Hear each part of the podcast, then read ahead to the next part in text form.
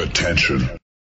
Das ist Postgame auf www.sportradio360.de. Denn nach dem Spiel ist und bleibt nach dem Spiel. Und wir haben genau hingehört. Nach dem 196 von Ratio Farm Ulm gegen die Hamburg Tower spreche ich mit Benka Baloschki, Headcoach der Hamburger.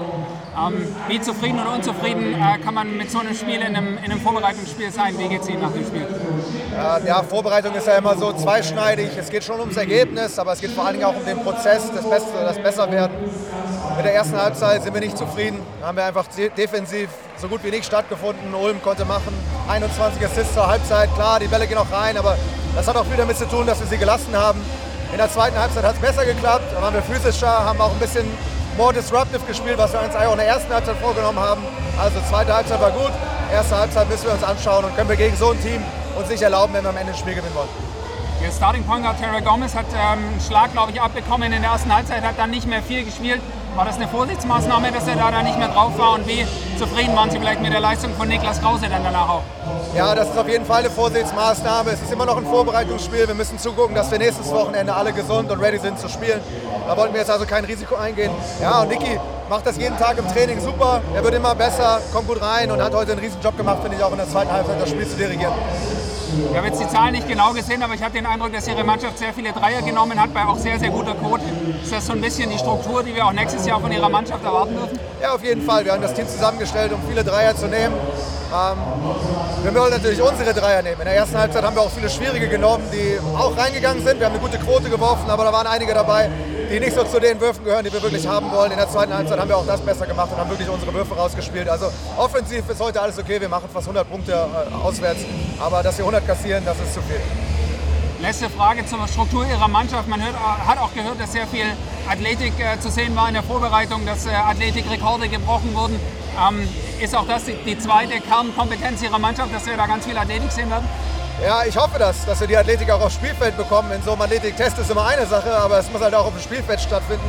Da ging es aber vor allen Dingen im Sommer auch darum, wir spielen drei Wettbewerbe und wir müssen das auch körperlich wegstecken und da hilft die Athletik einfach, eine hohe Pace zu gehen und auch zwei Spiele in einer Woche spielen zu können und trotzdem weitermachen zu können. Also das ist auch ein großer Aspekt der Athletik. Und auf dem Spielfeld müssen wir zusehen, dass wir da noch ein bisschen aggressiver zum Korb sind.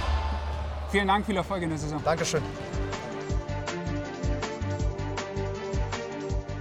Ähm, ich spiele heute gegen die Hamburger, die, äh, wo beide Mannschaften schon sehr, sehr gut offensiv ausgesehen haben, defensiv äh, beide, denke ich, noch mit Schwierigkeiten. Wie haben Sie das Spiel gesehen? Ja, genau. Also, wir sind ja noch mitten in der Vorbereitung.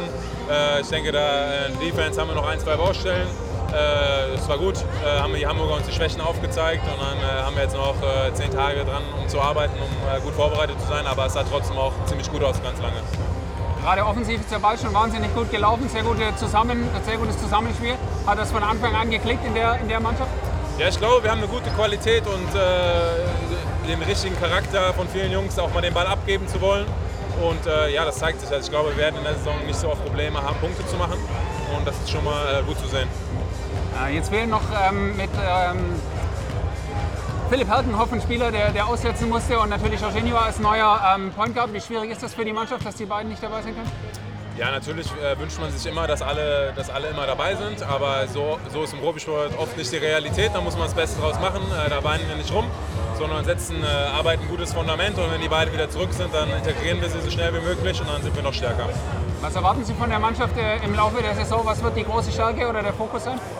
Ich glaube, es geht jetzt erstmal darum, äh, weiterzuarbeiten, einen guten Saisonstart zu haben und dann das Große und Ganze, da machen wir uns jetzt noch nicht so äh, Gedanken, sondern man muss kontinuierlich besser werden.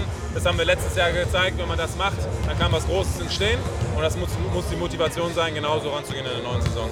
Vielen Dank, viel Erfolg. Das war Postgame auf www.sportradio360.de. Versäumen Sie nicht die Big Show, jeden Donnerstag neu. Oder Wir sind Dirk, unser Basketball-Special und vieles mehr. Und besuchen Sie uns auf Facebook unter facebook.com slash sportradio360. Folgen Sie uns auf Twitter und abonnieren Sie uns auf iTunes.